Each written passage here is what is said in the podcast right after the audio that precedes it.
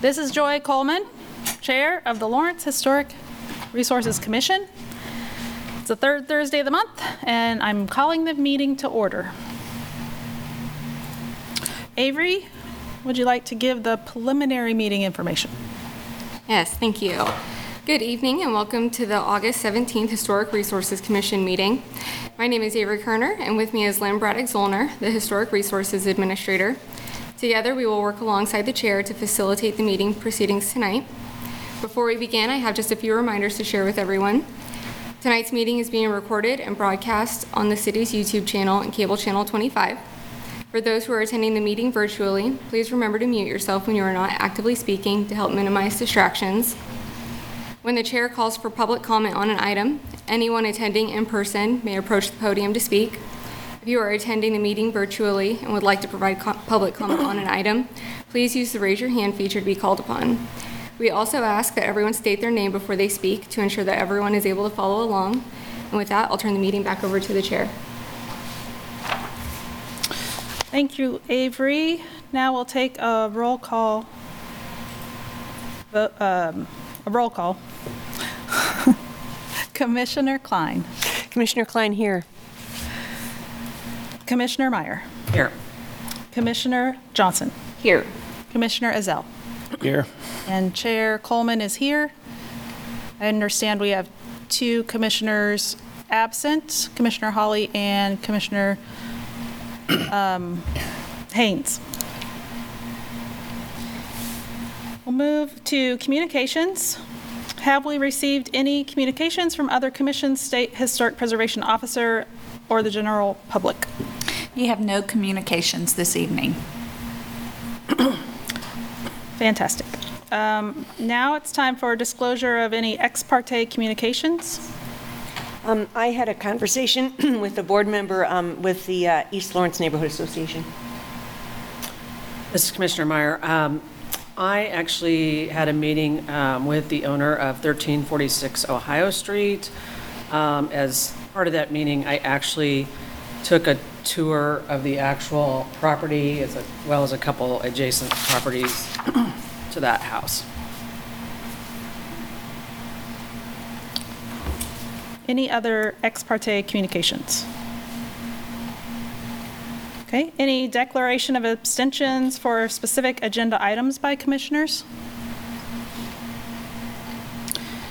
Hearing none, do we have committee reports? The Architectural Review Committee has met in the past month about 738 Missouri Street, which is item number two on your agenda, and that can be discussed during that agenda item. Perfect. Okay, we'll move to item B, consent agenda.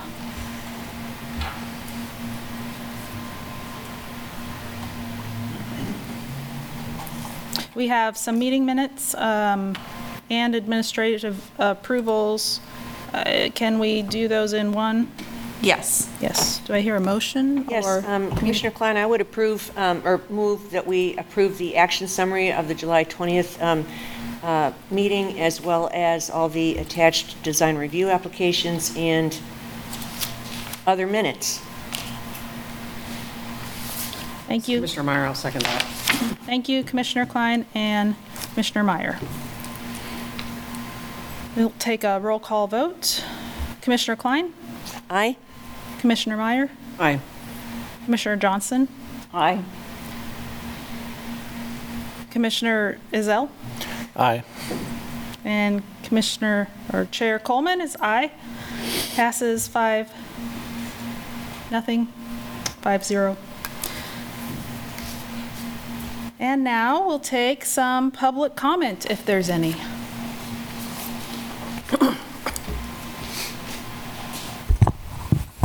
Hi, my name is Chris Berger, and trying to work through some, we live in a historic district, I and um, trying to work on some solar issues as well.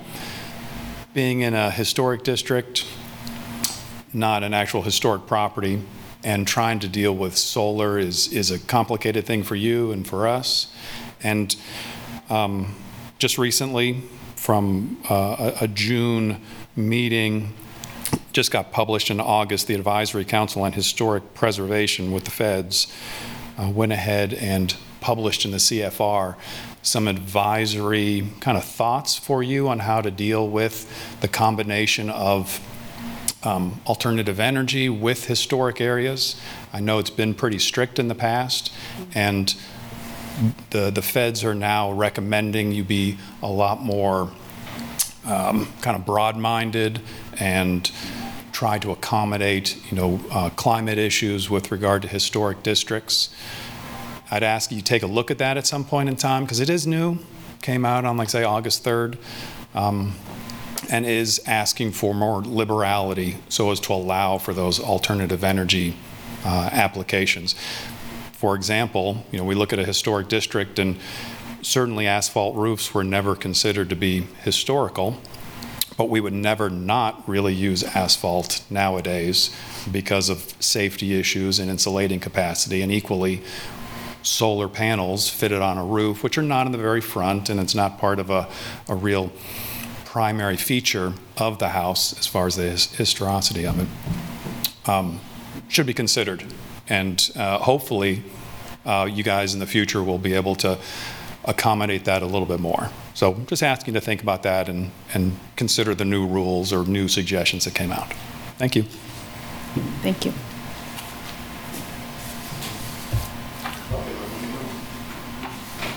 Is there any other public comment?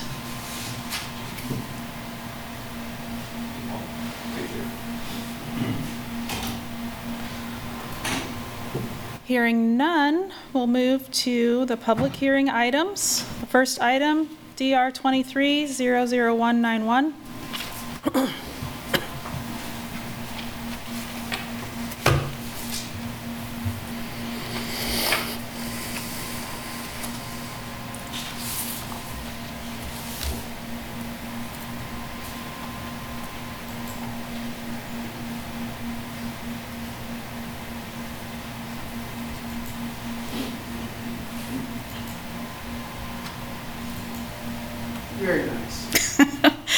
Me about five minutes. Lynn Braddock Zollner, Historic Resources Administrator for the city. Um, The first item on your agenda this evening is 1346 Ohio Street. This is demolition and new construction. It's an Oread Neighborhood Design Guidelines Review. Um, The commission looked at this project two months ago and sent it to the Architectural Review Committee to see if there were design options that would better help the project meet the Oread Neighborhood Design Guidelines. The property is located in the District MUUC of the Oread Neighborhood Design Overlay District. And the um, MU district is very different from the other districts in the Oread Neighborhood Design Overlay District. It is truly a mixed-use different district, and it has specific guidelines that are not like the neighborhood-wide design guidelines. They're um, focused more on having that commercial element at the ground level with residential above, or at least part of the um, mixed-use project. This is showing the project location here outlined in blue with 14th Street to the south and Ohio Street to the west. And you can see here's the outline of the existing structure, and there is already a driveway off of 14th Street. This is the existing structure. Staff is of the opinion that this is a character-defining structure for the district just walking around the structure a little bit. The rear of the structure. Um, The applicant submitted information about the severe foundation issues for the property, and this photo shows some of those foundation issues. You can see the bulging of the wall and the cracking. Here's another photo of that, and they don't really do it justice when you have this kind of um, severe foundation issue. It's really hard when you're not there in person to see the full extent of the issues. This is a rendering that the applicant has supplied for the proposed um, replacement structure. If you notice, it is not a residential-looking structure. It goes more toward those MU design guidelines where it looks more commercial. It would be more in keeping with the commercial feel of the properties to the north. It meets um, the design standards for the MU district. It has the elongated windows. It has the storefront system.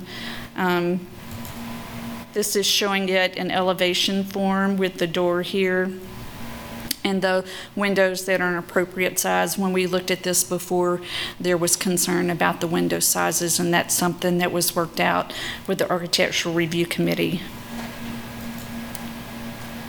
This is showing that south elevation. This is the residential portion of the structure on the right side of your screen.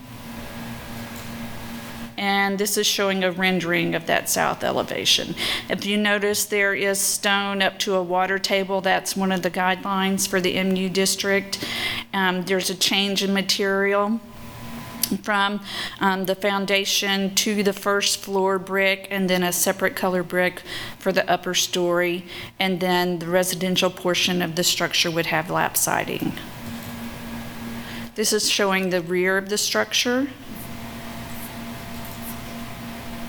And this is showing that um, north elevation, you really wouldn't be able to see any of this part of the structure. You would be able to see this. And again, a pretty nighttime view of the proposed structure.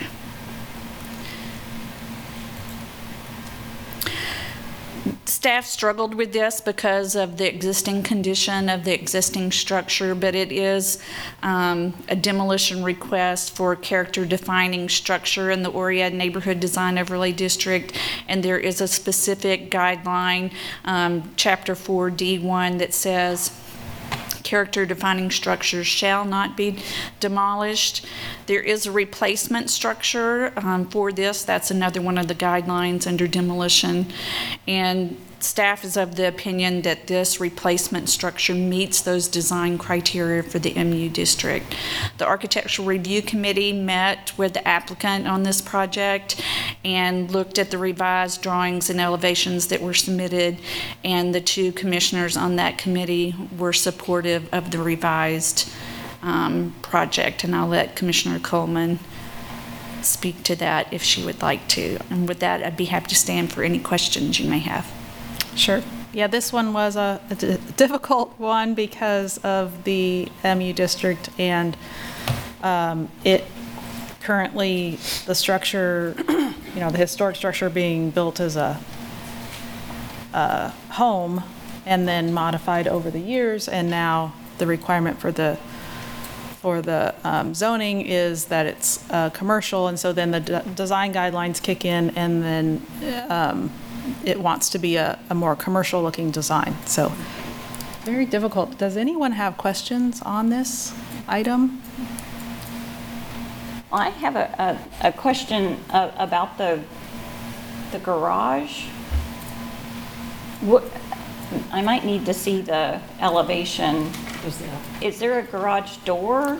Yeah. Or how is that? Because there's like a tree in front of it right now. is what I was- Oh, okay, all right. All right, I'll wait. Yeah, maybe we should let the Yeah. applicant Yeah. speak and then, Yeah. yeah. You get me to where I need to be, hopefully.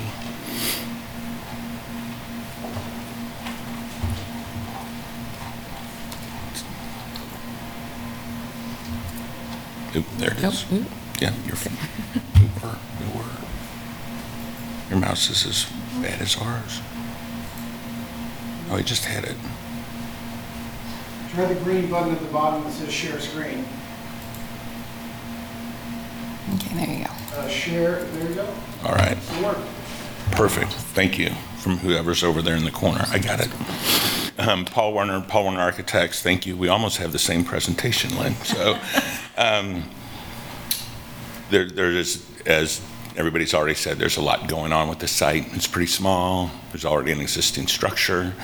It's zoned MU, which we don't get to do this very often. So um, it was um, a great trip to the ARC, and um, we're happy to show you what, what we came up with. Um, the biggest thing on the floor plan I wanted you to see was the front. Um, Lynn's already mentioned it, that um, we used to have kind of this porch, which was much more of a, a residential um, looking structure. And while we were here, we do so much residential stuff. We had the 18, um, we had it stuck in our heads that the first floor is supposed to be 18 inches above the curb line, which really makes sense for the residents. It really doesn't make sense for the commercial. So that was one of the, the first things we, uh, we managed to fix. Um, this is the original elevation. Clearly a porch, metal roof, smaller windows. Um, the, the same thing going on, more of a residential feel. This is the new elevation, um, much more commercial, fixed the windows, changed the canopies, got rid of the, um, the, the, the porch, lowered the building, um, and then worked on the materials. We probably had too many materials going on, so um, we feel better about that. Um, same, the 14th Street elevation, stone, as Lynn already mentioned, to a water table, and then we see two different color bricks, um, and then the residential towards the east. Um, and then some renderings that, um, you know, looks a lot more commercial um, than previous, which is what it's supposed to do. Um, so, so we're pretty pleased. I think I think we've done about everything we can, um, and you know we're excited about the project. So um, I'd like your support and happy to answer any questions. So where is the garage? It is on the far right side. So, Lower level. so those aren't windows, that's the garage door? It is a garage door that is, it's built like a single panel um, with windows in it. That's probably not rendered perfectly. Um, because we didn't want garage doors facing the street. So that elevation, if you can see this on the farther right side, the Oread design guidelines discourage garage doors facing the streets, but we don't have access to an alley. So we're trying to make it look more like three windows, and it happens to be a single panel of a garage door that would lift up. So is it glass top to bottom? No, it's, Three it's pan- more like, it's more like a large double hung window, three of them um, paired together. And then what's on the, And then. On a- the very bottom. Then a trim on the bottom. So it'd be like one s- eight foot wide, seven foot tall panel that would all move at the same time. okay. And there's glass in it, or, There is glass in it, yeah. Like I said, we wanted to try to make it look like there were windows there as opposed to, which I think it'll work. Mm-hmm. It's probably not rendered perfectly. And the driveway? Um, so the driveway is in approximately the same location as, as where it is now. Um, and just, I think, as we already pointed out in one of the renderings, um, it was shown as being grass, which it can't be grass. Oh, it's not showing up on, hold on. Oh, there. you There, can see sorry. it On the side, okay. I didn't realize it looks different here. Yes, so there is a driveway there. Which is the existing curb cut, Um, pretty much. Pretty close, yes. Yeah.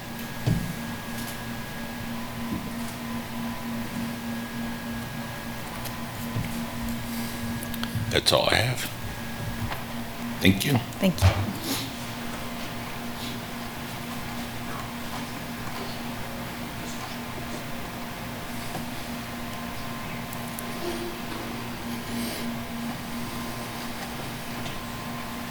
So I believe we're considering two items in this one item. One is the demolition of the current building, and then the other would be if demolished, would this design be appropriate? Right, approving them, this is Commissioner Meyer, either approving or rejecting the demolition, and then if approving the demolition, making a determination whether it meets the development and design standards of the Or- Oread Neighborhood Design Guidelines.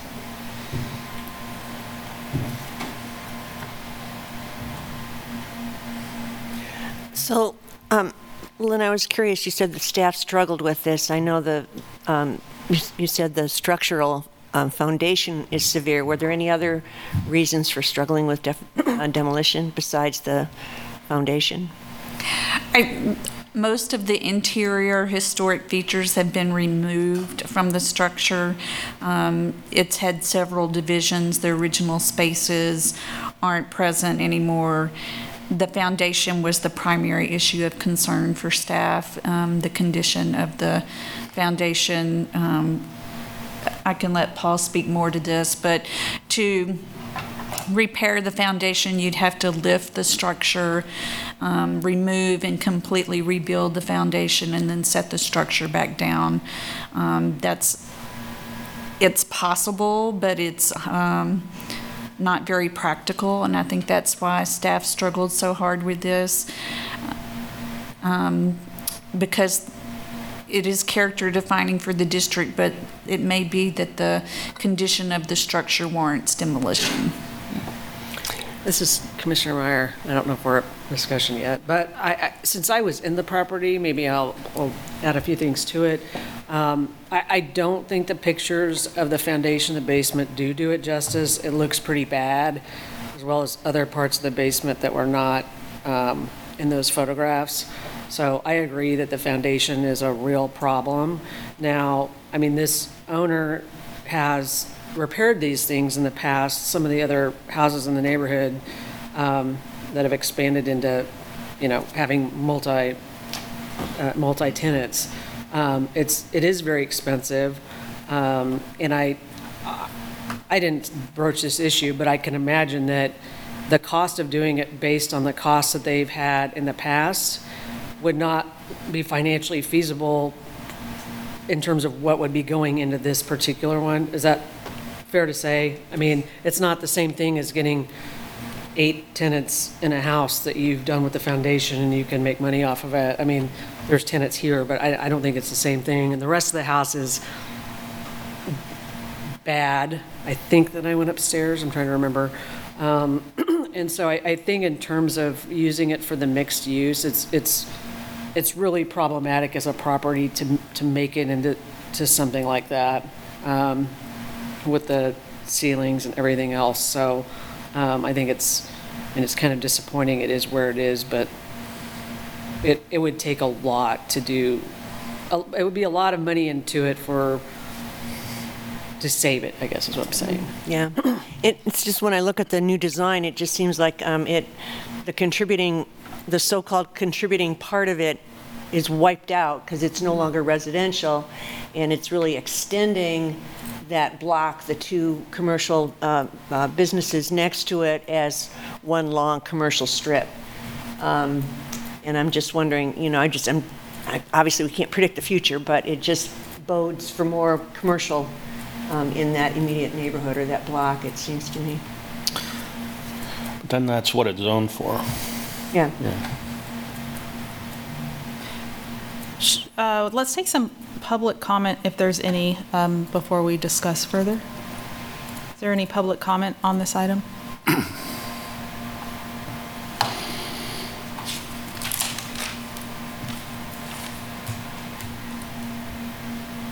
No? Well, then let's continue this discussion. Um, But the zoning issue, it is, I mean, it is uh, zoned for commercial, right? And so if, if the property was repaired as it is, it would still not be appropriate for the commercial zoning.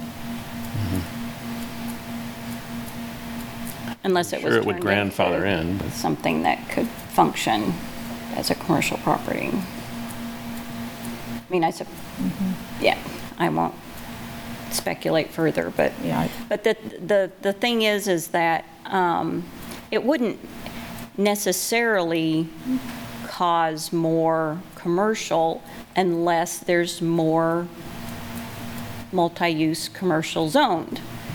So it's not, it's not as if this would necessarily spawn more than what has already been zoned for that. Mm-hmm. So, so I, I'm cognizant of that fear, but um, it's following what it's zoned for. Um, And it, it doesn't necessarily have to have the fate of that there's more um, unless things get rezoned uh, significantly.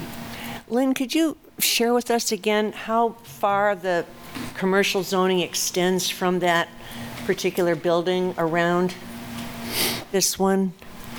I can't remember if there was a slide for that or not, if, if, if it was in our um, packet. That's a good question. You know, how, how far from that spot, of how far it extends out?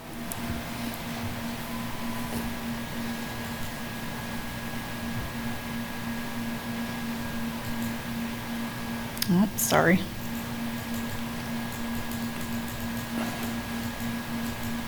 Do you have an image of it, Lynn? Or should I? Yeah, I've got the map right here, if I can get to it.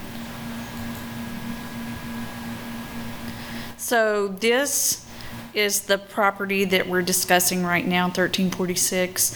1340 is zoned MU, and I believe 414 is this corner that's zoned MU. And this was done with the Oread Neighborhood Design Overlay District. So it was anticipated when that district was adopted and the design guidelines adopted, that this would be a mixed-use, commercial, residential structure. Okay, and remind us, is 50, on the, on the left side, 502, 1341, and 1339, are those residential looking? Are those like apartments or They're residential. residential? Okay, and then on the other side, the right side, the 1343, 1339, 1333, are those residential? Those are residential. Okay, so we're really talking just this block, I mean, Just just this this cor- corner? Mm-hmm. Just the corner. Okay. Yeah. And those other buildings there are multifamily residential, not single. Well, and at least the one, not the one directly across the street, the couple over, I mean, that's the same owner, right? I mean, so he's, he's redone those residential properties on the opposite side of the street, so, um, and at least I think one put a substantial amount of money into it, so I don't think it's like, somebody's probably gonna come in here and suggest change zoning and tear that down. Uh, so it's, it's, it's a weird corner. Yeah, no, it's always been, yeah.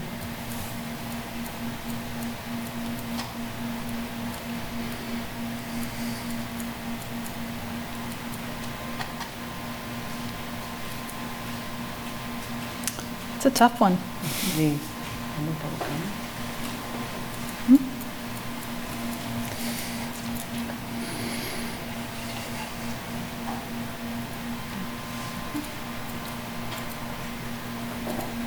Well, I- I will, I'll make a motion, give it a, give it a whirl. Um,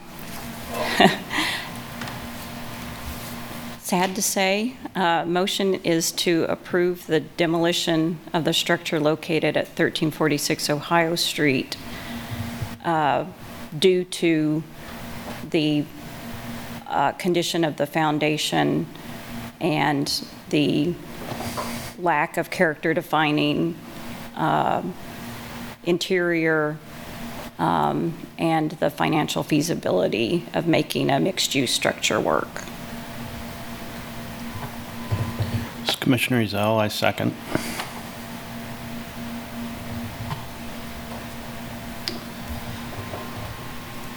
Okay, is there any discussion before we take a roll call vote? No? Commissioner Klein? Yeah, it's a tough one, I'm going to vote no. Commissioner Meyer? Aye. Commissioner Johnson? Aye. Commissioner Ezell? Aye. And Chair Coleman is aye. Passes four to one. Thank you. Um, I would, uh, we need to do the second part of that. So I would move that we find that the proposed revised project meets the development and design standards of the Oread Neighborhood Design Guidelines for the Oread Neighborhood Design Overlay District. I, s- I second. Thank you, Commissioner Meyer and Commissioner Johnson. Um, Take a a vote. Commissioner Klein?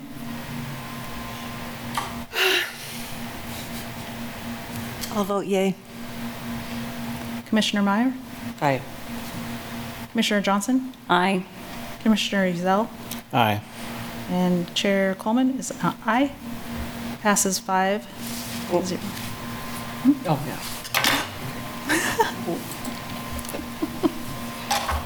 Thank you. Moving on to item number two, DR 23-00225.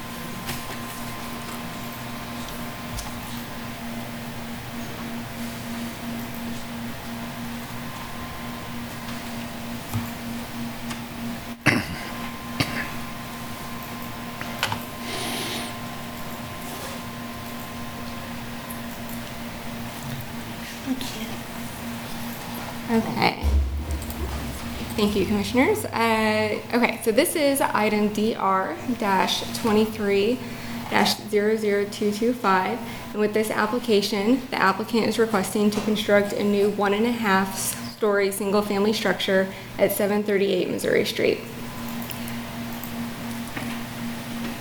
This is a certificate of appropriateness review because the house is located in the environs, or the project is located in the environs of the Johnson Block Historic District. In Standard 9 of Chapter 22, and the illustrative design criteria listed in Section 22-505 apply.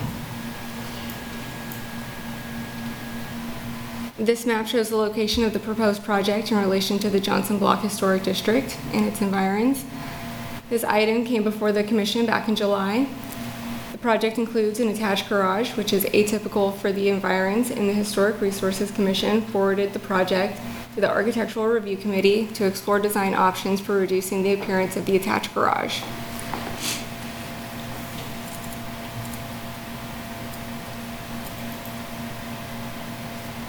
The applicant met with the Architectural Review Committee earlier this month to discuss and review a revised set of plans. The revised plans and a list of the proposed changes were included in tonight's packet. On screen are the revised and previously proposed site plan showing the footprint of the proposed structure and the changes made to the footprint of the portion of the structure that connects the main house to the attached garage.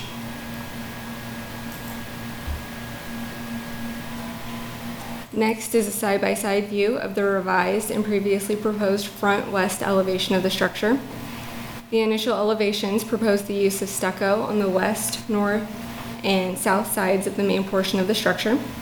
The revised elevations propose the use of fiber cement lap siding and painted shingle siding on all sides of the structure to match.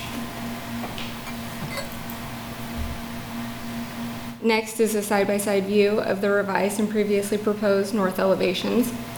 Here you can see how the wall height and the roof lines were modified and reduced on the portion of the structure connecting the main house and the garage. Two new windows would also be added to the lower connection, and a different siding and trim treatment would be used on this portion of the connector to further create a sense of separation between the house and garage.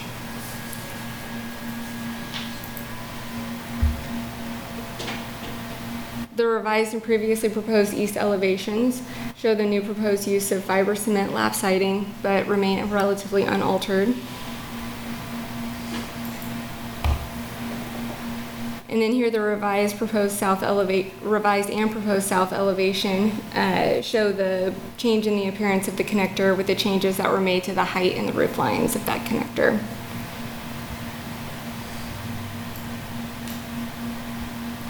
Staff is of the opinion that the proposed project, as revised, would not encroach on, damage, or destroy the listed property or its environs, and recommends issuing a certificate of appropriateness. And with that, I'd be happy to answer any questions.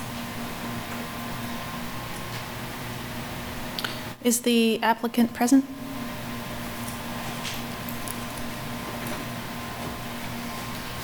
Good evening. Mike Myers with Hernley Architects. Um, Yeah, we, we, um, staff has done a great job of presenting the changes, um, and as we met with the ARC, um, I think the ownership of the project felt pretty good about the changes as well.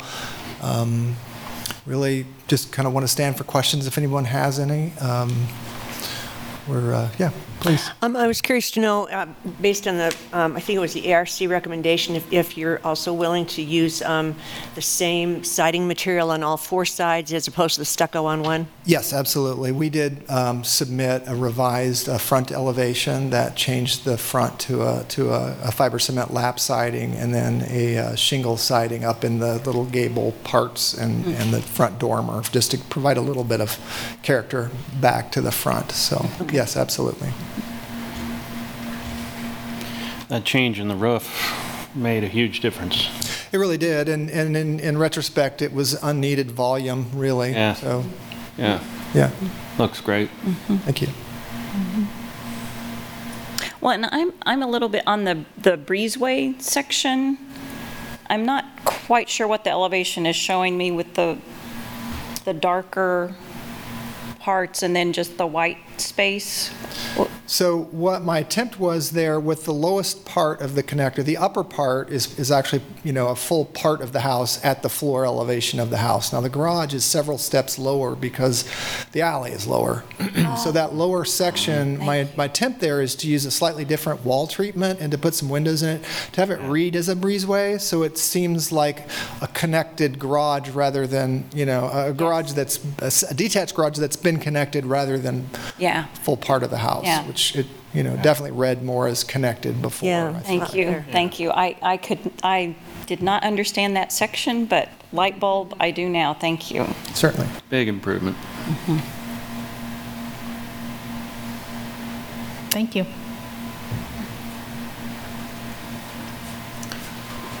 Is there any public comment on this item?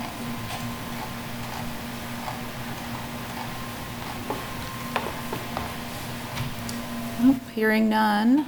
Um, Is there any other discuss- uh, discussion or questions or um, would entertain a motion? I, Um, I would move that um, we, uh, in accordance with Chapter 22, that the standards of uh, evaluation, where am I? That we approve. Or, I'm looking for the language. I'm always looking for the language. That if a consistent material is used on all sides of the structure, that the proposed project would not significantly encroach on, damage, or destroy the landmark or its environs. Great. And then we should- I'll second what you said. Issue a certificate of, so then Meyer made a motion and Klein seconded. Any discussion? something like that. Yeah, I, I just want to say that, that what, what a successful cooperation and collaboration that it just, I mean, that's such a clever solution and, uh, and really very, very good. Thank you, everybody, the ARC and the architects and the homeowners. Thank you. Yeah. Yes. Second that. Um, We'll take a roll call vote on the motion. Commissioner Klein? Aye? Commissioner Meyer? Aye. Commissioner Johnson? Aye. Commissioner Ezell? Aye. Chair Coleman is an aye. Passes five to zero. Thank you. Moving on to item number three, DR 23-00236.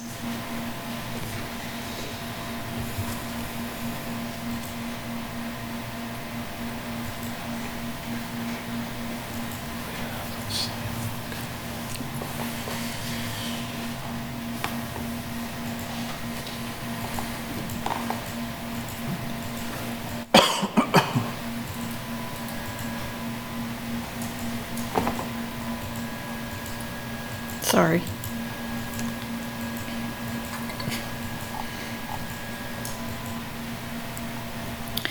So this is 801 New Hampshire Street. It's the rehabilitation of the second floor space of the building and a new exterior stair on the um, east elevation of the structure.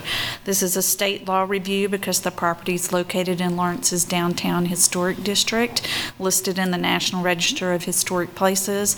It's also a downtown design guidelines review because the property is located in Lawrence's um, downtown urban conservation overlay district. This is showing the project location outlined in blue. The red is the National Register Historic District, and the same area um, is included in the overlay district. This is showing the primary elevation or the north elevation of the structure. There was mention in your staff report when the downtown district was listed, this was actually a non-contributing structure because the storefront had been boarded over. Since that time, the applicant has gone back with new infill that better represents a historic storefront. Staff had conversations with the State Historic Preservation Office, and they concurred with staff that because of the rehabilitation of the structure, it is contributing to the district now in its current form. What would need to happen would be the property owner would submit uh, Part 1 of the Federal Rehabilitation Tax Credit Program to change the non-contributing status to contributing. If they change the status to contributing, then they would be eligible for a 20% um, rehabilitation tax credit for the federal tax credit and a 25% rehabilitation tax credit for the state tax credit. This is showing that east elevation of the structure where the new stair will be. The alterations on the second floor are minimal, mainly for mechanical equipment and um, changing this window to a door to um, provide access to the new stair. This is showing that front elevation with the stairs on your left.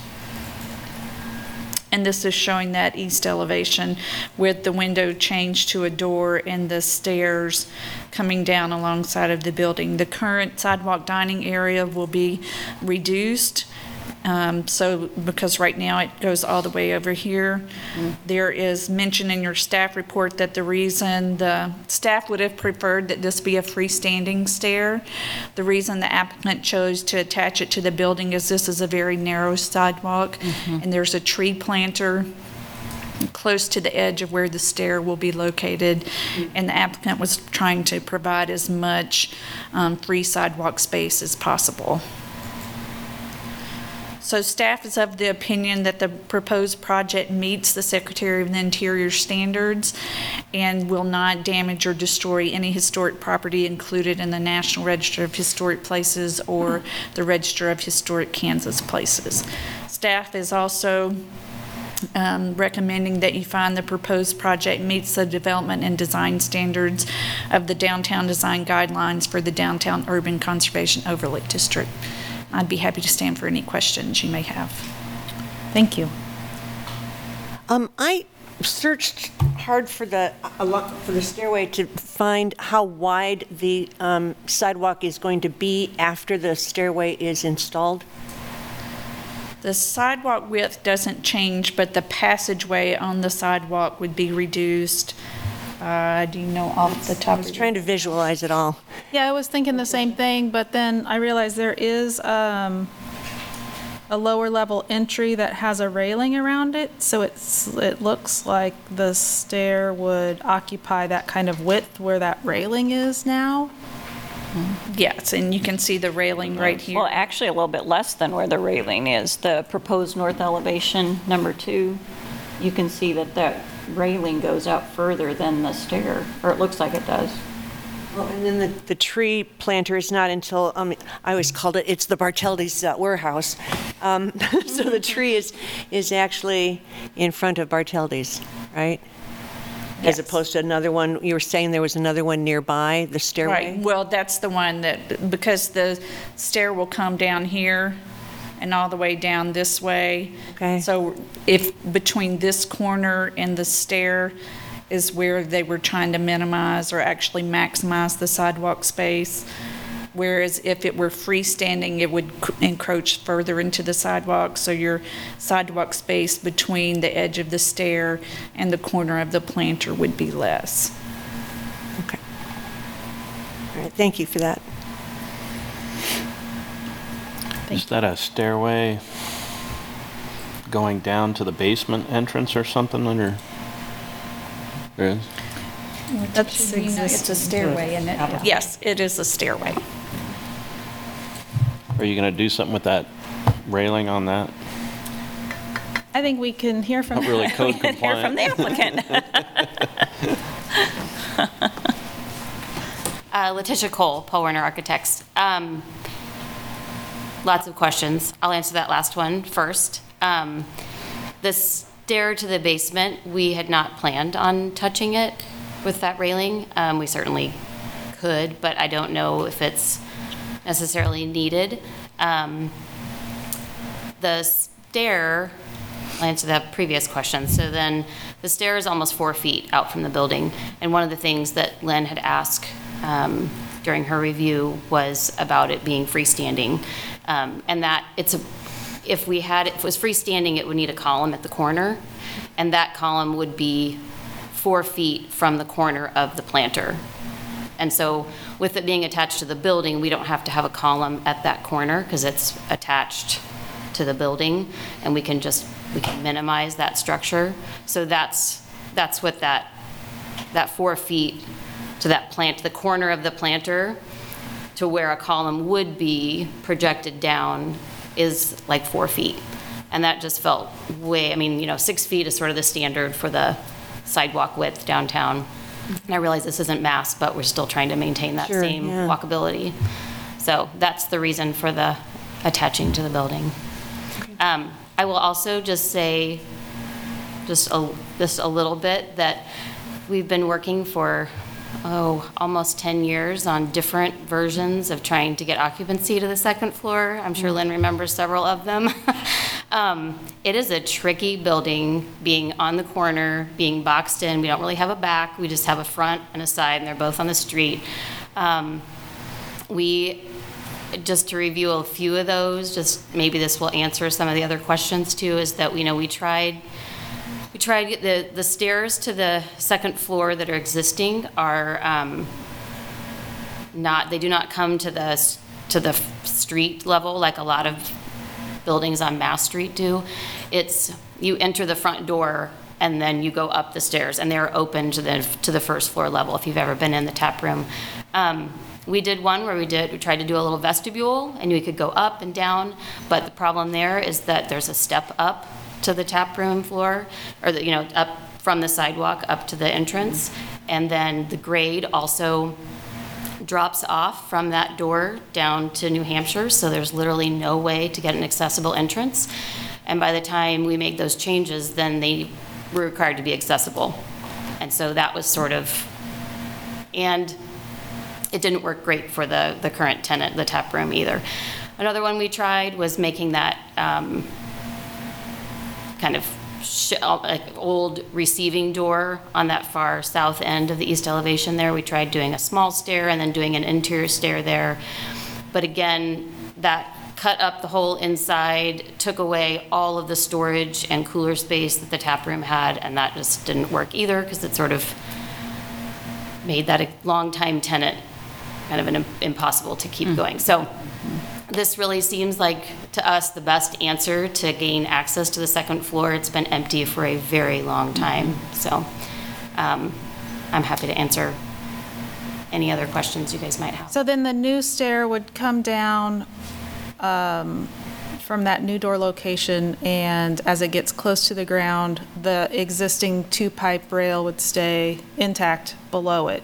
It spans over the stairs and provides plenty of head clearance to that, for that existing basement stair. Yeah, I think that's a very clever solution. Yeah. Yeah, that part of the sidewalk's already being used, so it seems like Right. we're not taking away from anything there. And would the railing um, beside it that, that encloses like the outdoor area of the tap room, would that be changed or would that stay the same? It gets a little bit smaller, so it goes all the way just south of that storefront area that you see there, and it would be cut about in half on that east elevation to allow enough room for the stair to come down. But again, it's sort of where that stair lands, you know, no one's going to be walking because the sidewalk dining already mm-hmm. covers that part of the sidewalk, so it kind of protects that space for the stair landing.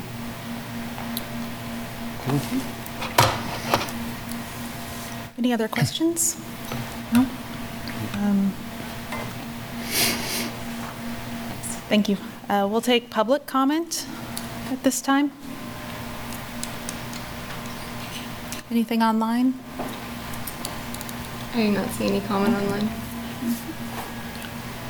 Okay, uh, discussion or uh, motion, I think it's a clever solution, and I think that the um, exposed uh, fire escape or stair would be in character with uh, the surroundings, and I don't have a problem with it.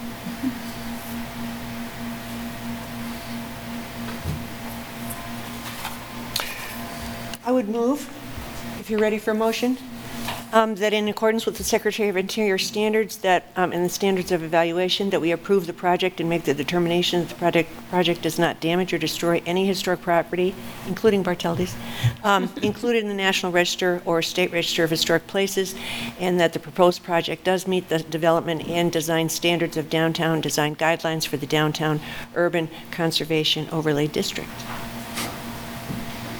This is Commissioner Meyer, I second that. Thank you, Commissioner Klein and Commissioner Meyer. If there's no discussion, we'll take a a vote. Um, Commissioner Klein? Aye? Commissioner Meyer? Aye. Commissioner Johnson? Aye. Commissioner Ezell? Aye. And Chair Coleman is an aye. It's five to zero. Pass. Good luck. Thank you very much. Have a good night. You too. Item number four, DR 2300263.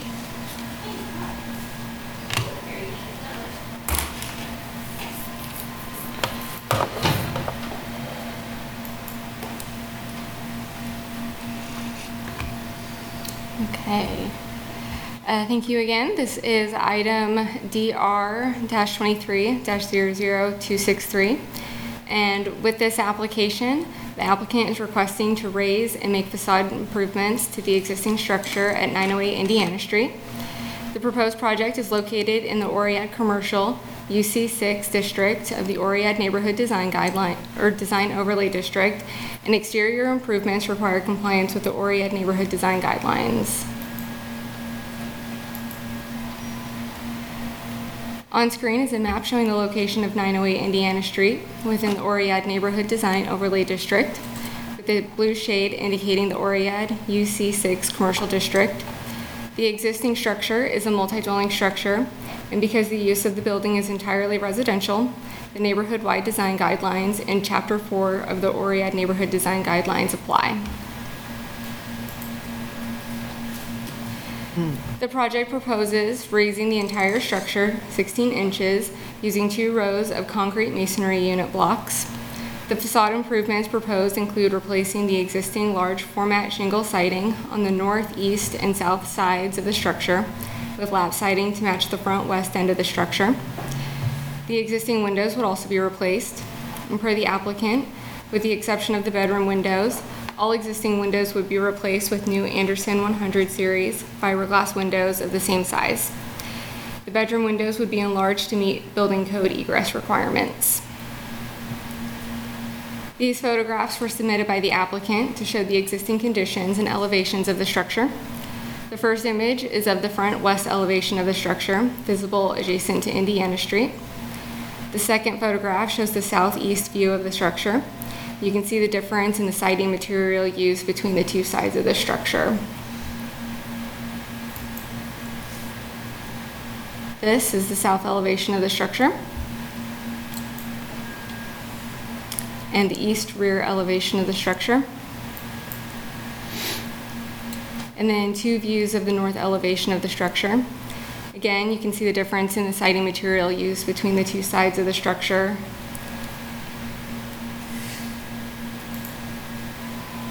The applicant submitted revised plans earlier today, which addressed staff's questions regarding the raised porch foundation and replacement windows.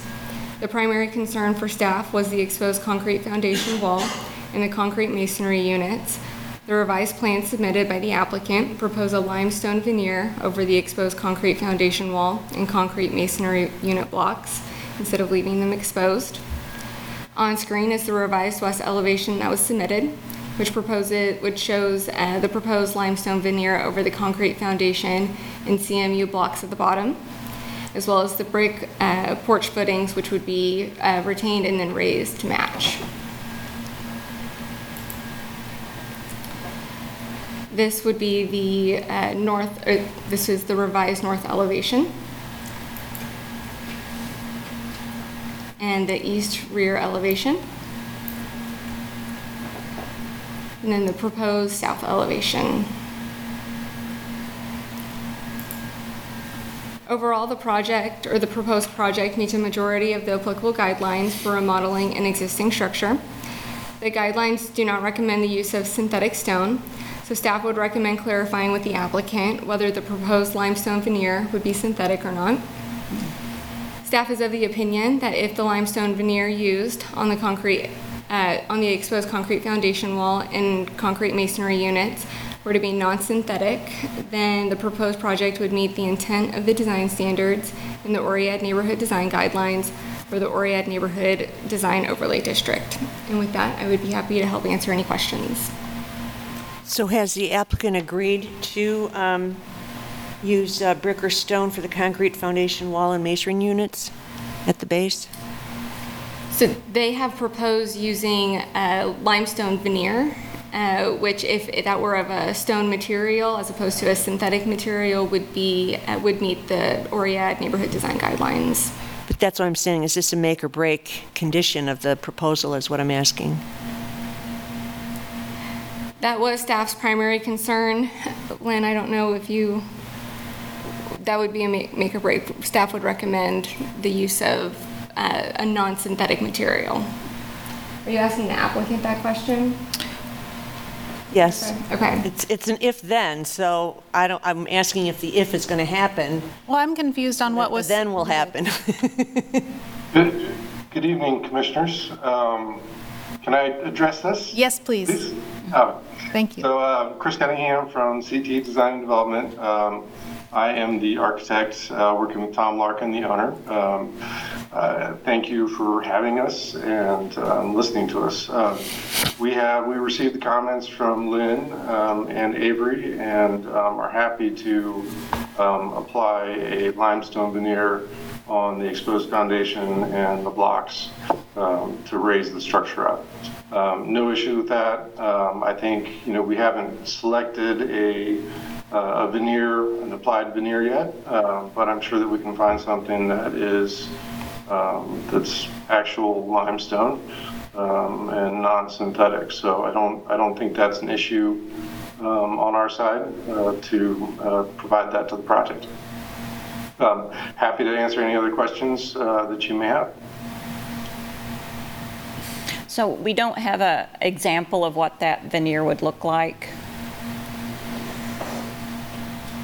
Not, not yet. Um, We have not selected that. I, I would offer up that it would be kind of a natural stone-looking uh, veneer that would be, you know, appropriate and uh, would look like you see on other building foundations. Um, It would be an applied veneer, Yeah. not a full-depth veneer, but, um, yeah, I think we could find something that uh, would be suitable and would be happy to um, either uh, provide some samples through images, um, you know, for approval by Lynn and Avery, uh, just to make sure that we're going down the right track.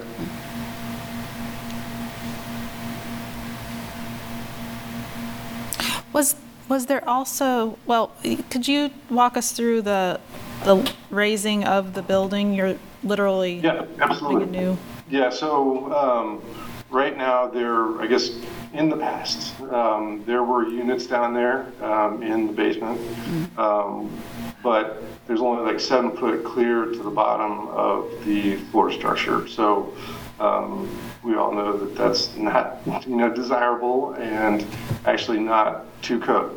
So um, what we're proposing to do is lift the structure uh, 16 inches so that we can get two rows of blo- block. Uh, So we'll basically be at, you know, eight foot four to the bottom of the floor above, uh, which gives us a little bit of room to run ductwork and mechanicals and, and things like that, and still be code compliant and um, have a nice habitable space uh, for new units in the basement.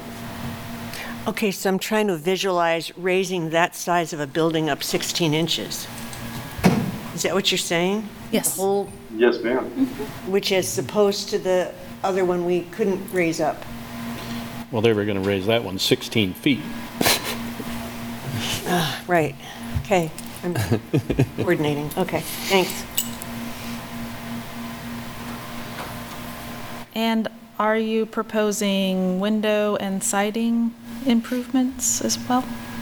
Yes, um, three, I think three or four of the elevations, or the three elevations have like a large format kind of shingle siding.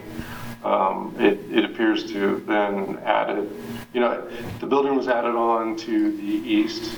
Um, and I think at that same time, they probably kind of clad those other three, the north, the south, and the east elevation. Um, and put that that on there, uh, the larger format tiles, um, whereas the uh, west elevation has the wood siding as the original wood siding that has about a four or five inch lap.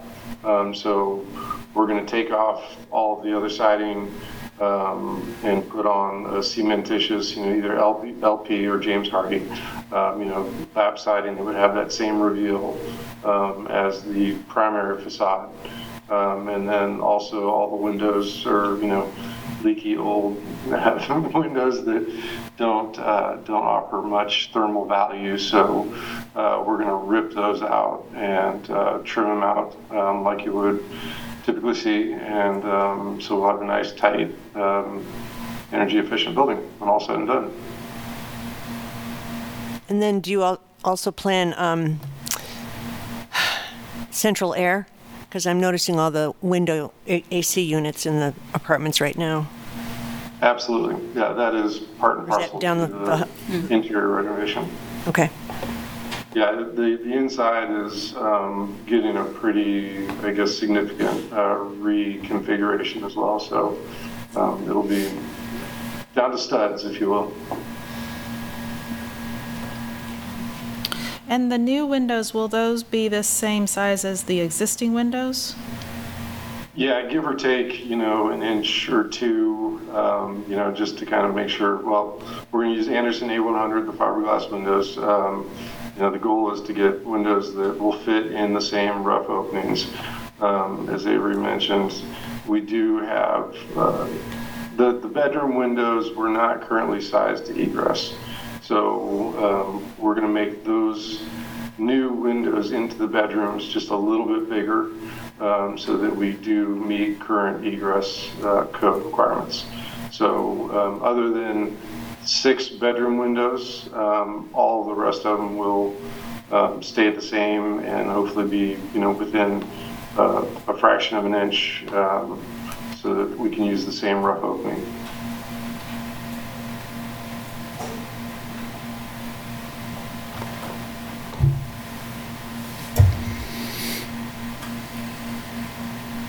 Any other questions for the applicant?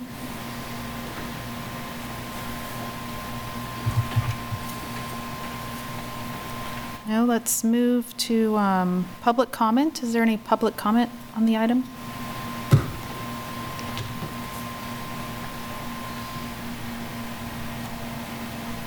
No? Discussion?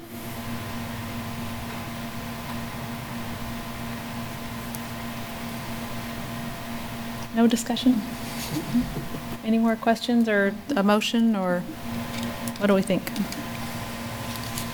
Well, well, I'd like to make a motion, but I- I'm wanting to make sure that I get the wording right as far as, um, we would like to say something like the foundation wall and concrete masonry units are clad with real limestone? Um, Natural? Natural limestone? Okay. Um, So I'll, I'll make a go at this. Um, Move for approval if the exposed concrete foundation wall and concrete masonry units are clad with natural stone that meet the architectural guidelines in section C3 for foundations and C7 for building material. Um, And p- find that the proposed project meets the development and design standards in the Oread Neighborhood Design Guidelines for the Oread Neighborhood Design Overlay District. Commissioner Ezell, I second. Thank you, Commissioner Johnson and Ezell. There's no discussion. We'll take a roll call vote. Commissioner Klein? Aye. Commissioner Meyer? Aye. Commissioner Johnson? Aye. Commissioner Ezell? Aye. And Chair Coleman is an aye. Motion passes five to zero. Thank you. Thank you. Thank you. Moving on to item five, DR 2300265.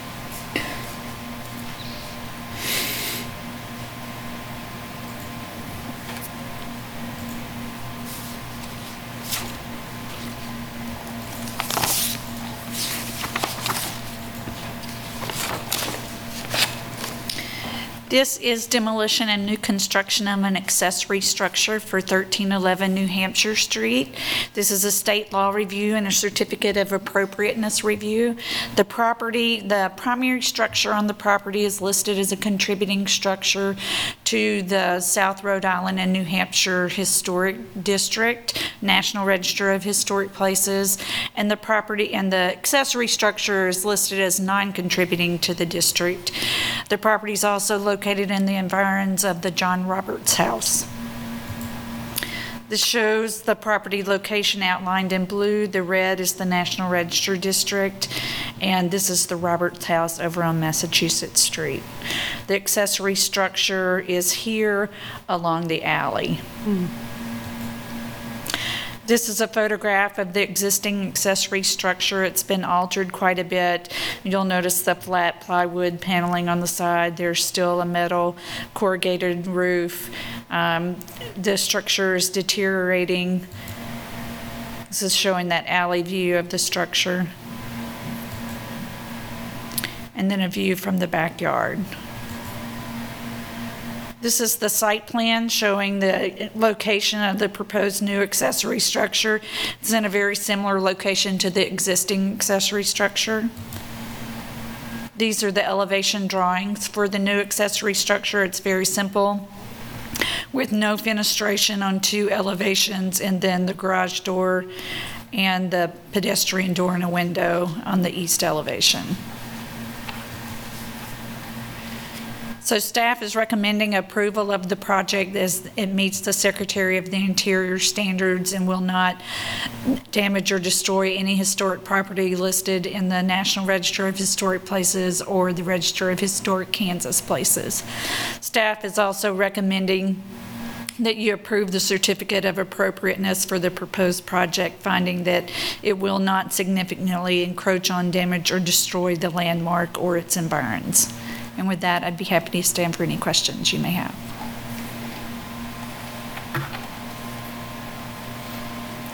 Thank you. Is the applicant present?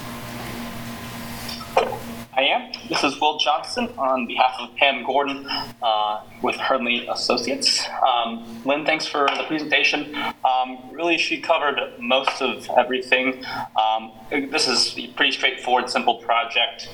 Um, the only thing I, I'd probably add, uh, just for some clarification, not that it's super important to to to, the, to this committee, but um, there's two things. Um, number one is just the size increase, and just to explain why it was increasing, um, it's just getting a little bit bigger just to make the, the structure a little bit more usable. Um, the owner uh, wants to store bikes and lawnmower and that sort of thing. So uh, at its current size, that wouldn't be all that that practical uh, with a car in, in it as well. Um, and then it just moving slightly off of the the uh, the property lines. It is built, you know, directly on top of that southwest uh, lot pin. Um, so it's just moving slightly to to to. Uh, to co- uh, come in conformity with uh, current setbacks and, and whatnot. So, um, other than that, it's a, a pretty straightforward uh, project um, and structure. So, I'd be happy to answer any other questions. Thank you. As he says, it's pretty straightforward. Yes, um, is there any public comment on this item? Hearing none. Commissioners, any discussion or anyone want to make a motion? I think Um, it's, I was going to move um, that we approve um, this project based in accordance with the Secretary of Interior standards, um, because the the ter- determination is, is that this project does not damage or destroy the Castle Tea Room, um, et cetera, the- and the other national on- or state uh, register of historic places, uh, environ- environs in that area. It's also in accordance with Chapter 2. Um, uh, It meets the standards of evaluation and will not significantly encroach or damage um, or destroy the landmarks or their environment, environs uh, with this proposed project. Lynn, can we do both of those in one motion? Uh, Would you rather have two motions? I would rather have two motions. Okay. Thank you. Sorry. Um, Okay. That's all right. I think what Jeannie did was make a motion regarding the state law review first. In which case, I would second her state law review motion to approve the project, make the determination that it does not damage or destroy any historic property included in the National Register of Historic Places or the State Register. So I second that. Very good. Take a roll call vote. Commissioner Klein? Aye? Commissioner Meyer? Aye. Commissioner Johnson? Aye. Commissioner Ezell? Aye. And Chair Coleman is an aye. That one passes five to zero. And then I would, uh, Commissioner Meyer, I'd move that um, in accordance with Chapter 22 of the Code of the City of Lawrence, the standards of evaluation find the pros- proposed project will not significantly encroach on, damage, or destroy the landmarks or their environs, and issue the certificate of appropriateness for the proposed project. Commissioner Ezell, I second. Thank you. We'll take a vote. Commissioner Klein? Aye? Commissioner Meyer? Aye. Commissioner Johnson? Aye. Commissioner Ezell? Aye. Chair Coleman is an aye. Passes five to zero.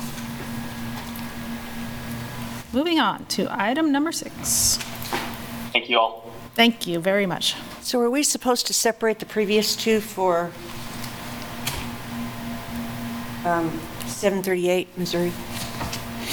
It's fine. It- It's okay. It's okay? All right.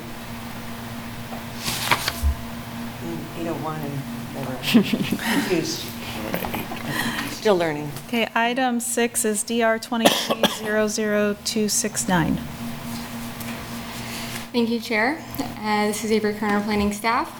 With this application, the applicant is requesting to construct a new detached garage structure along the alley at 820 Main Street. The proposed project is located in the environs of the Lewis C. and Ava Polar House at 801 Alabama Street. A certificate of appropriateness is required for the proposed project, and Standard 9 of Chapter 22 and the illustrative design criteria apply. On screen is a map showing the location of the proposed project at 820 Main Street in relation to the listed property at 801 Alabama Street and the environs. The proposed accessory structure would have a footprint of 480 square feet and would be located in what is now an open rear yard. This is the proposed site plan for the property, which shows the, the new accessory structure would be located in the northeast corner of the property, set back behind the existing primary structure on site and adjacent to the alley. These photographs were submitted by the applicant and show the rear yard of the subject property, looking towards the property from the alley. And then this is a view of the rear yard, looking away from the primary structure and towards the alley. The overall height of the proposed accessory structure would be 21 feet, and lap siding and composite asphalt shingles would be used to match the existing primary structure on site. These are the west and north elevations of the proposed structure. The west elevation is what you would see if you were looking towards the alley away from the primary structure on site. These would be the east and south elevations proposed. The garage door on the east elevation would face and open towards the alley, and a pedestrian door would be provided on the south elevation. Based on the applicable standards of review, staff is of the opinion that the proposed project would be compatible within the context of the environs of the listed property, would not encroach on, damage, or destroy the listed property or its environs, and recommends issuing the certificate of appropriateness for the proposed project. And with that, I'd be happy to help answer any questions. Thank you, Avery. If there are no questions, we can um, hear from the applicant if the applicant would like to uh, speak or not. If you are you here? Hi, I'm Shine Adams. I'm the applicant. Just want to say hi and thanks for looking at it. Thank you very much. I just wanted to say, cool blue car. Thank you.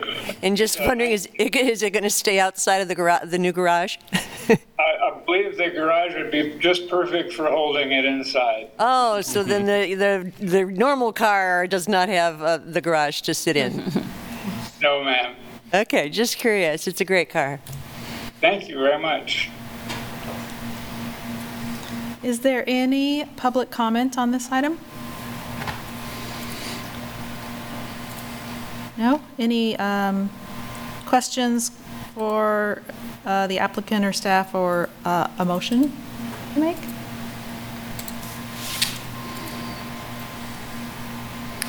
This is Commissioner Ezell. I would move that in accordance with Chapter 22 of the City Code of Lawrence, the standards of evaluation, staff finds that the proposed project will not con- significantly encroach on, damage, or destroy the landmark or its environs, and we recommend issuing the certificate of appropriateness for the proposed project.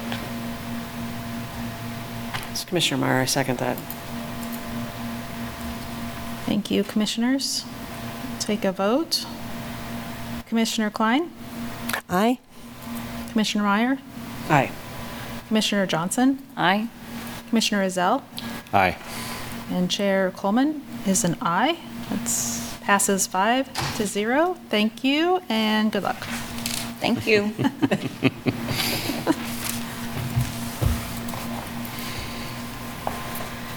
Okay, now we'll move on to uh, item number seven, public hearing for the final draft of Chapter 22. Commissioners, you did do a final recommendation for the adoption of Chapter 22 at your July meeting. Um, After, there were some changes um, requested by the East Lawrence Neighborhood Association that were discussed during that meeting with some staff responses to those comments. Commissioner Klein asked that this be placed back on the agenda for further discussion. And in the meantime, we also received a communication from Rob Richardson, um, who had some comments, and those comments were included in your packet. The um, August 2023 final draft was added to the packet. The only changes from the July version are those changes that the commission approved at last month's meeting. Staff has not had a chance to write out a full um, response to all of Mr. Richardson's comments. I believe he's here to speak as, as this is a public hearing item. If you would like to take public comment, and then we can answer any staff questions that you may have.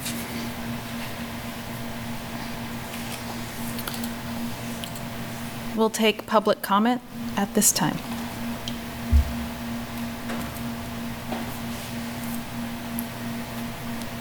Miss- oh, Does uh, Mr. Richardson want to speak?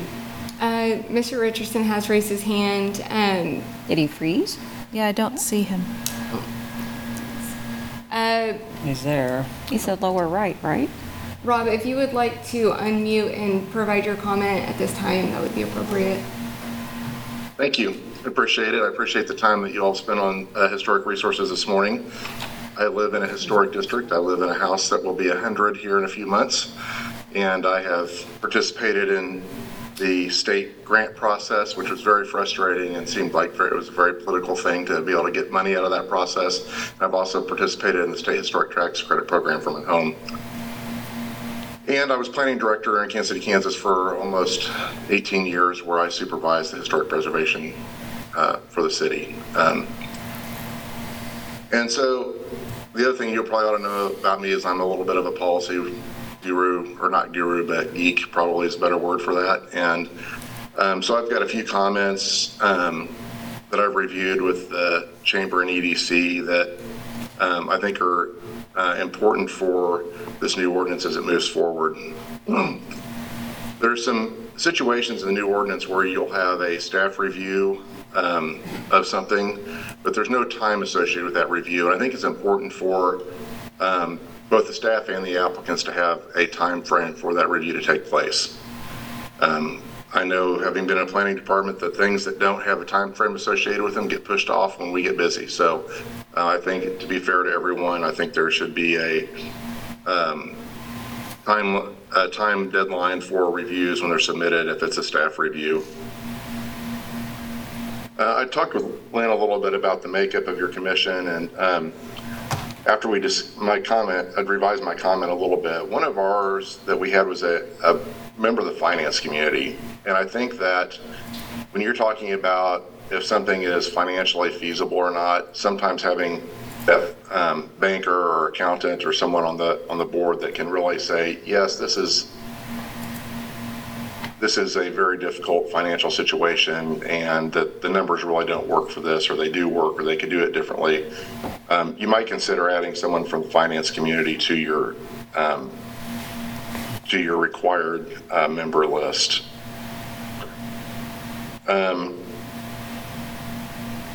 the, most of my comments are related to just the drafting of the code and, and where things appear, whether they're um, stated in more than one place, if it's whose duty is it. Um, there's several things where it says like the commission shall do, you know, like manage properties and, and historic resources. And I, know that you all sit on the ARB and you help folks out with things, but you don't really do some of those things. And I, I, I think that that would be better stated that you would uh, guide the staff in those um, in those situations, and not that you're actually doing it. Um, I don't think you signed up to be out in, in the community as much as this ordinance might suggest that you, as members of the board, would be out there. Um, and some of them are give you duties and you don't have funding for them, nor really um, potentially even the real responsibility. Lynn and I talked about one where, you know, you give you really get recommendations on the on the sale and or acquisition or accepting of properties and grants and money and things, and it is with the. Uh, we did recognize that it's with the approval of the governing body, but I, I still think some of that is not truly clear in, in the ordinance. Um, I was a little confused about what your other guidelines for historic resources were beyond the Secretary of Interior standards. And I think Lynn explained it to me that really the only thing that you've added were the illustrations, which are great. I love illustrations and codes, and I think that those are very well done. If there's anything beyond that, though, I would I would highly recommend that the community use the Secretary of Interior standards and not add to that.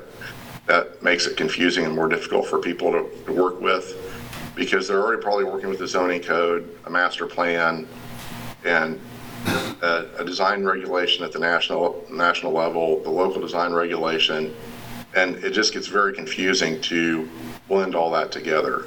I mean, I did that to myself as a planning director. We'd have the zoning code, then we'd say we'll do design regulations, and an area plan, and a citywide plan, and then you've got to look at four places at least to figure out what you can do, and that makes it very hard for staff review, and it makes it very hard on applicants. And so I would suggest that reducing the number of documents and places people have to look as they move forward is a very, um, it kind of helps everybody. It makes the job easier on the staff and easier on you when you're not, you don't have four documents that you have to look at at one time to get a project approved. I know that you only see one little segment of that, but when they, when they go from you to somewhere else, then they've got to add the other codes into it. Um, I want to make sure that when the order of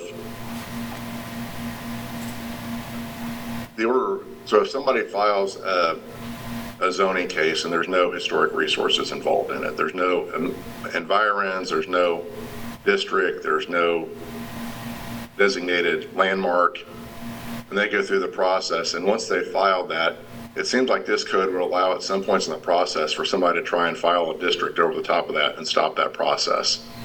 And I, I'm not really sure that's what you intend with this.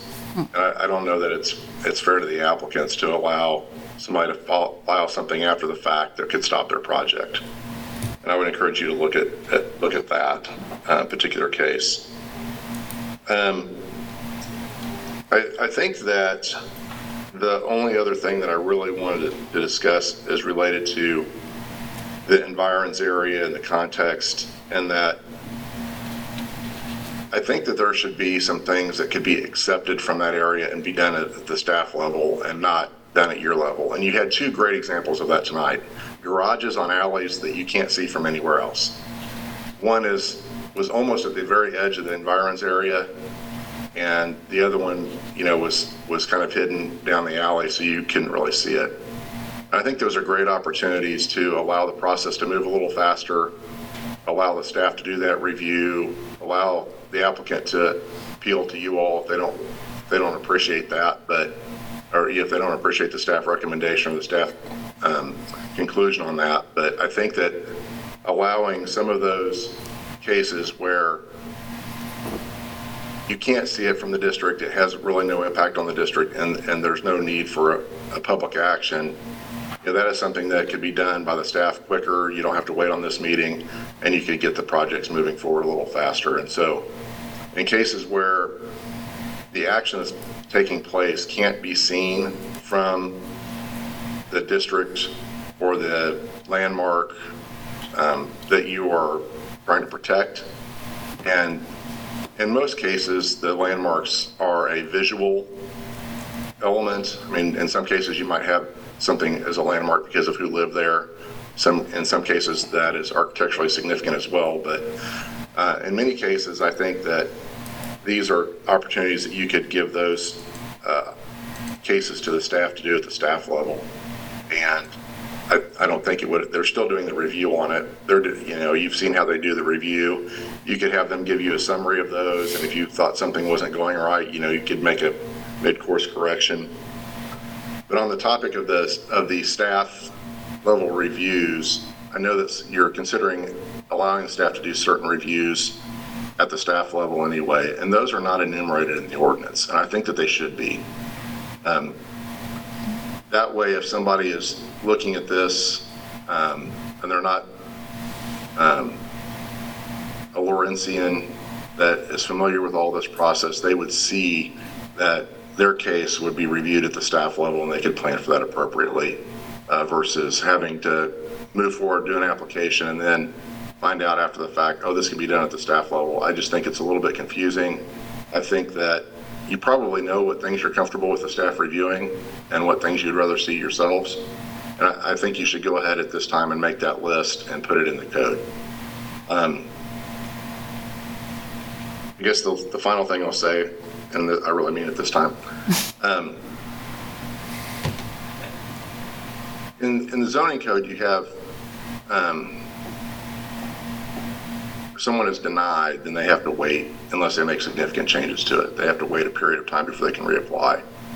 And that prevents um, abuse of the neighbors and the neighborhood and you all as well. And you might want to consider a similar um, piece of language in your code that if something's denied, they have to make significant changes before they come back. They can't just reapply over and over and over because that um, it it hurts uh, your neighbors and their participation, and um, it kind of wears everybody out unnecessarily. When uh, if it was denied, they like, especially with historic resources, they probably need more significant changes than what they had in their original application.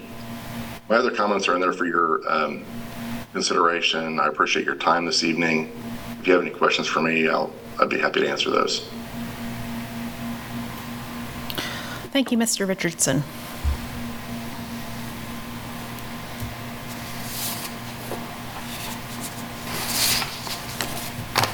I remember the list of, right, there were multiple documents submitted. Are we, should we hear from each? You would want to go ahead and finish taking public comment. Oh, yes, thank you. Any other public comment?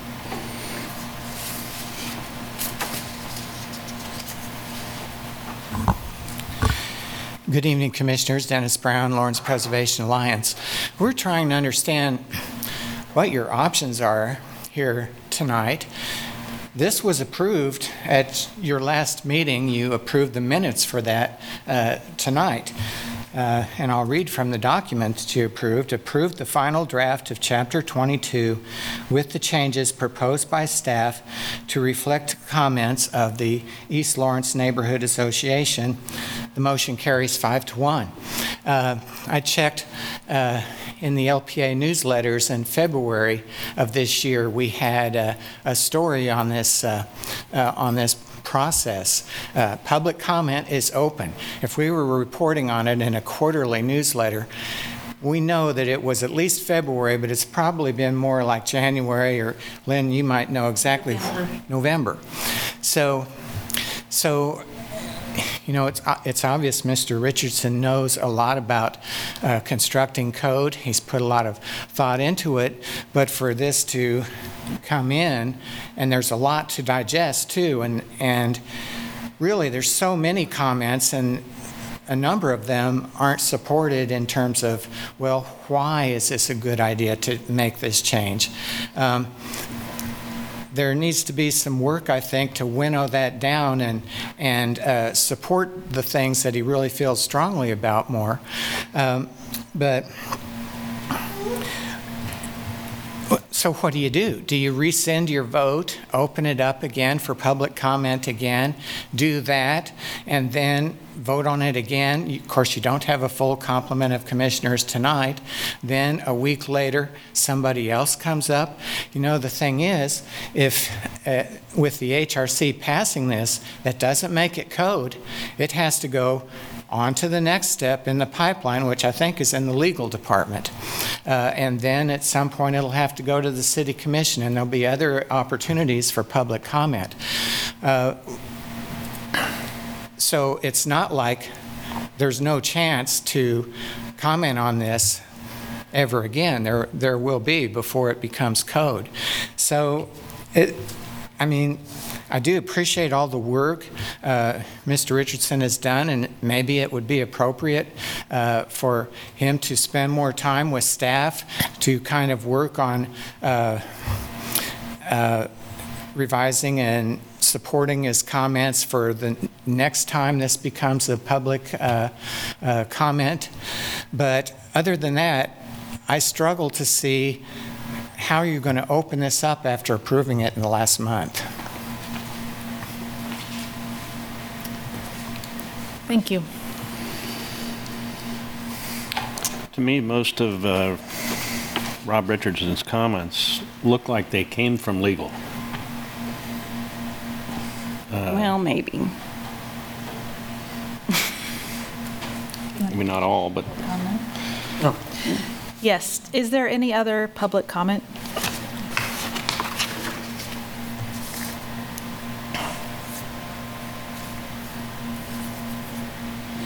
Hearing none, we can continue the discussion. What, um, I do have a clarifying question. What is the next step? It, since we did approve this last month with some revisions, then it's sent to legal, who then sends it to city commission? That would be the process, yes.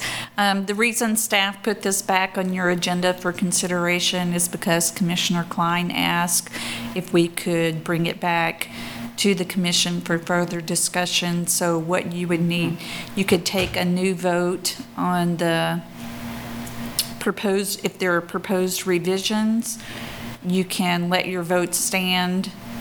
You can direct staff to make additional changes based on Mr. Richardson's comments. You can ask staff to make those changes and bring it back to your September meeting where you would take a, a final vote on a final draft. This is Chair Meyer. I guess I have a question, Commissioner Klein, about why you wanted to bring it back. Um, I've been di- working on digesting this since January, and we did approve three minor things. We had like the digital and the include neighborhoods, and I forgot the third. The objects. Objects, yeah, and so that's taken care of. Um, It's not about that. Um, So I, um, um, where was I? Um, Okay, I have my notes. Um, So that's why I wrote a um, um, a memo to all of you um, with my concerns about how Chapter 22 impacts or contributes toward gentrification in East Lawrence. And that's why I was addressing, because I'm, was still trying to clarify particular points in the code um, in those regards. And I wanted to thank um, Lynn again for answering my questions um, via email for, for most of those, so I I got those clarified. Um, So basically, what, what I was bringing forward um, this evening were basically three recommendations for three, um, well, for particular um, areas. Um, One is for us to do, as the code states, that we need a new survey. Um, And I would recommend a, a new survey for the remaining areas of East Lawrence.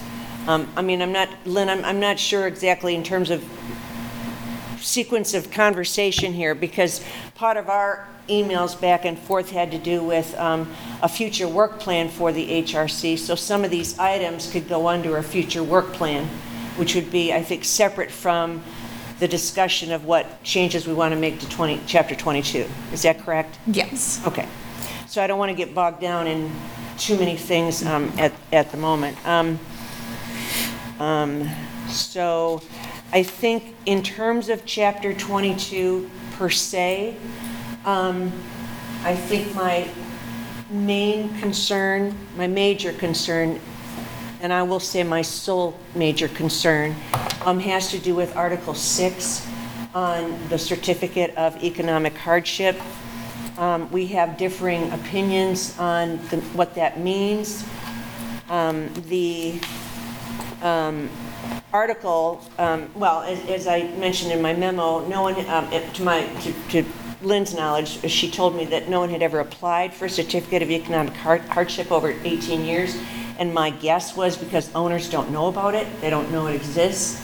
Um, And, and so the purpose, of course, is, is stated directly in Article 6, which is to provide relief when the strict application of this chapter would otherwise impose undue hardship upon the owner or owners of real property. So then you go to, to Article 14, which is the final um, back of the Chapter 22, which has all the definitions.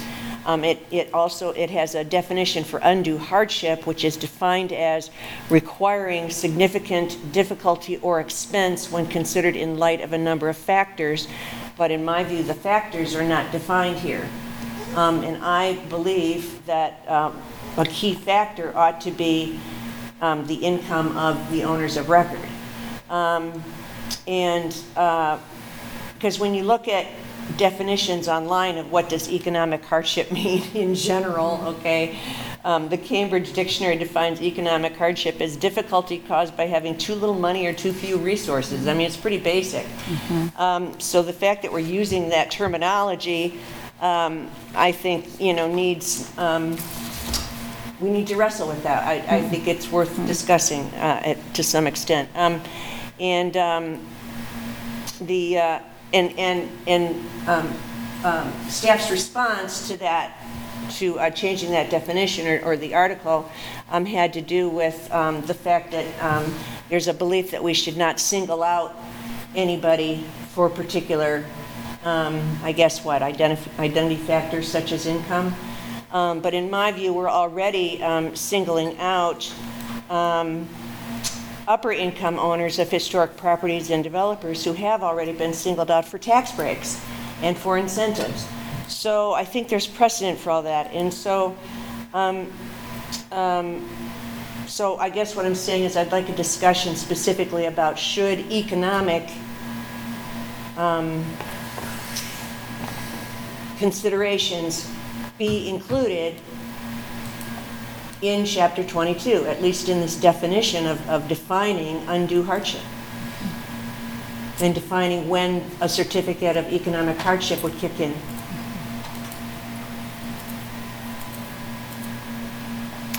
Did we, we have any other public comment? I don't. We had no other public Did you have comment. anything? Um, Well, let me just say this, and and I unfortunately had to be gone at last month's meeting, I was out of state, um, when uh, we took a vote on it and approved it. Um, And, and maybe it's the lawyer in me, but my take on it is that we've spent months reviewing Chapter 22. Um, We've had public comment on it. Um, And I'm, I'm not inclined to, to go back and, and change anything at this point. I mean, that's what we've had all these meetings about. Um, And I feel like if we, we open that box now to start modifying things, then I, then that's not an easy thing that we just do tonight. That seems like something we would have to give more public comment about, that we've, that we've changed it, or that we're thinking about changing it, or taking more into consideration. At some point, you gotta, you gotta call it good, um, so that we can move it along. This is not the final process of it. Um, But, I mean, I- uh, that's just my take, is that there's been a lot of time and input put into it, and um, kind of the, the, the time for that sort of ended last month.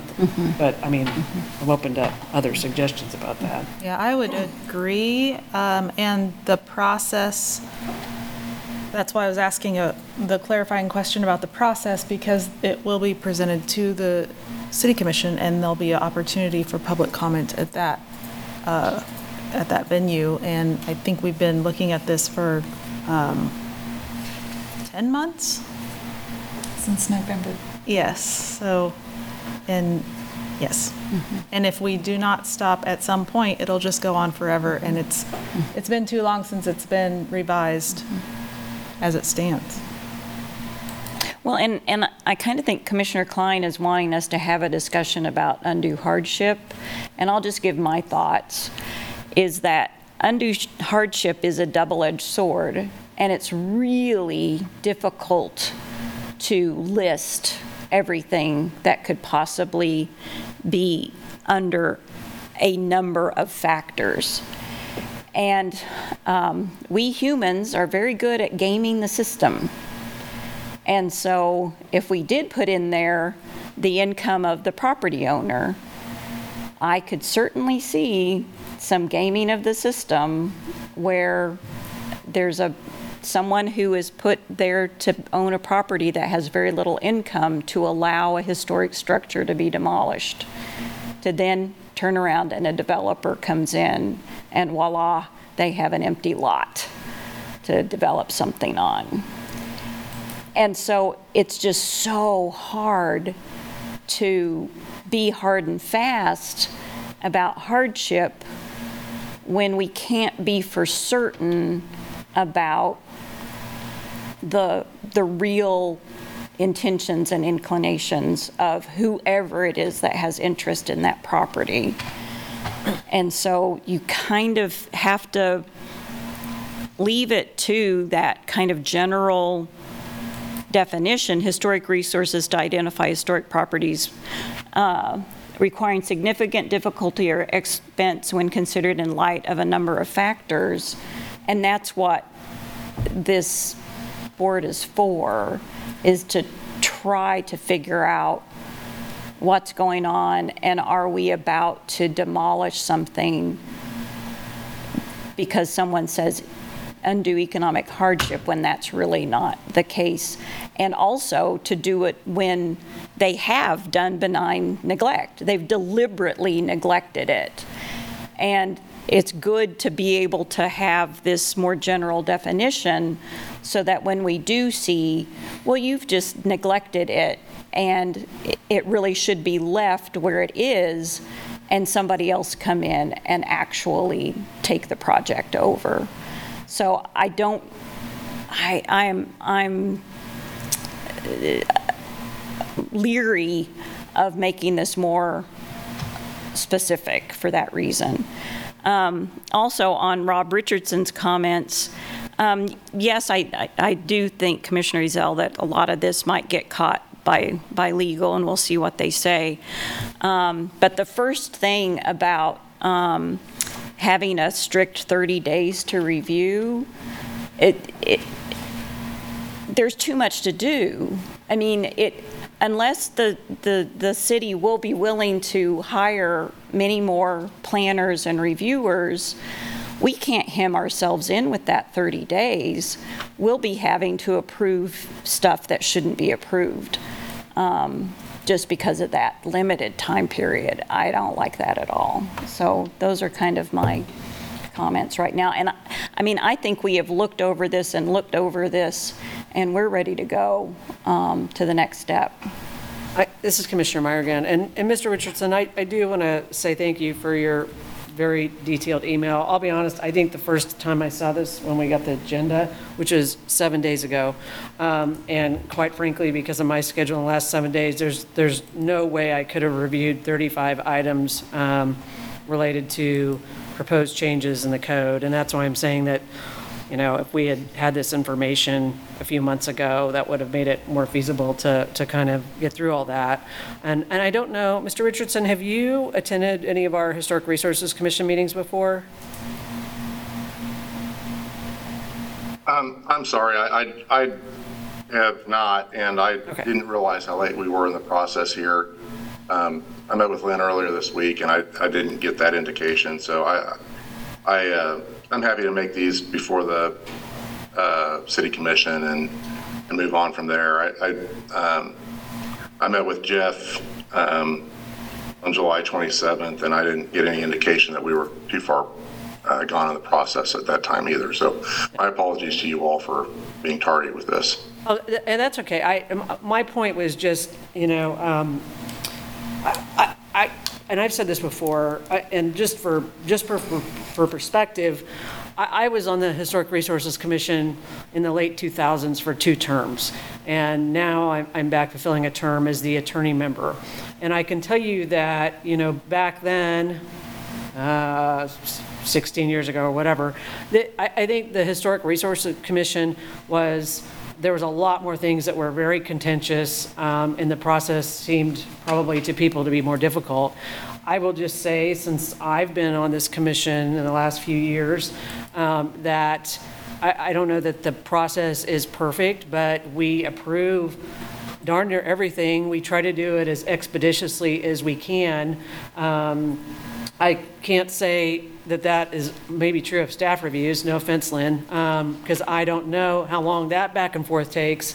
But we're, I think we're also mindful um, when we send things to, for example, the Architectural Review Committee. I know one of the things that I ask people about is whether they even want to mess with going to the Architectural Review Committee. If you'd rather just rule and take it to the City Commission for appeal, you can. Um, I don't even think we have that many things that do. So I'm not trying to defend this body, but I will just say that, you know, I, I think that there's somewhat of a misconception that there's a development hangup when people have to deal with us. And, and quite frankly, I don't think our agendas are anywhere near what they used to be when I was on here um, back in somewhere around 2007 or, or whatnot. Um, so, uh, just for perspective on that, I, I, I don't think we have as much conflict with the language, and as an attorney, I can appreciate the attention to detail in the code and the references and, and et cetera. Um, And maybe that, maybe I'm wrong, and that'll end up being a bigger problem later. Um, And something that I, I personally will, even if we don't deal with it tonight, but in terms of it going to the city commission, we'll look at some of the points that you've made and perhaps make comments um, to the city commission at that appropriate time. So, anyway, sorry to take up all that. But I appreciate your, I appreciate um, that, and thanks again for taking the opportunity. And if it's not, it doesn't have to be 30 days, but it- it, there ought to be a, a time in there that whatever the staff thinks it could be, I just, I put 30 in because I, in my world, that was like the time the staff had to get from the application to when we had to submit something to one of our bodies. And so that meant, you know, whatever time they take to get it to you, they could have their review done in that time frame. So anyway, Is that- thank you for the opportunity. to Okay, is, say more are you saying that based on your experiences in other locations? Is that what you mean? Yes. Okay. Yes. Yeah. So whatever time they take to get from the application to get it to you, that would be a reasonable time frame for them to complete their review. And if that's 30 days, 40 days, 60 days, whatever that is. But it helps everybody have time frame. Thank you. Thank you. So Lynn, are you needing a, needing us to approve the latest draft of Chapter 22 tonight? I believe we already did that. Mm-hmm. That's already been done. Y'all did that at your last meeting. Okay. Then, then we would discuss a work plan at another meeting. That would be correct. Once Chapter 22 is adopted by the city commission, then we would start with a work plan for the HRC. Got it, just procedurally, okay, thank you. So if we're leaving it where we left off last month, we don't need to take any action, correct, Lynn? I mean, there isn't, No, that's correct. If, if you don't want, I mean, you took public comment, but if you want to stand by your vote from last month, that's, that's fine. Mm-hmm. Yes. We want to, I believe we want to stand by our vote from last month. Yes. I didn't vote because I wasn't No. here, but I'll stand by your vote. How about Thank that? you. How about that? And I'll stand by my vote. Thank you. So that, I believe, brings us to the end of the agenda, unless there are miscellaneous items. Staff has no miscellaneous items this evening. That's great, then we're adjourned. And Jody Meyer has none either. That's wonderful. Thank you very much. Great. We're adjourned. Thank you.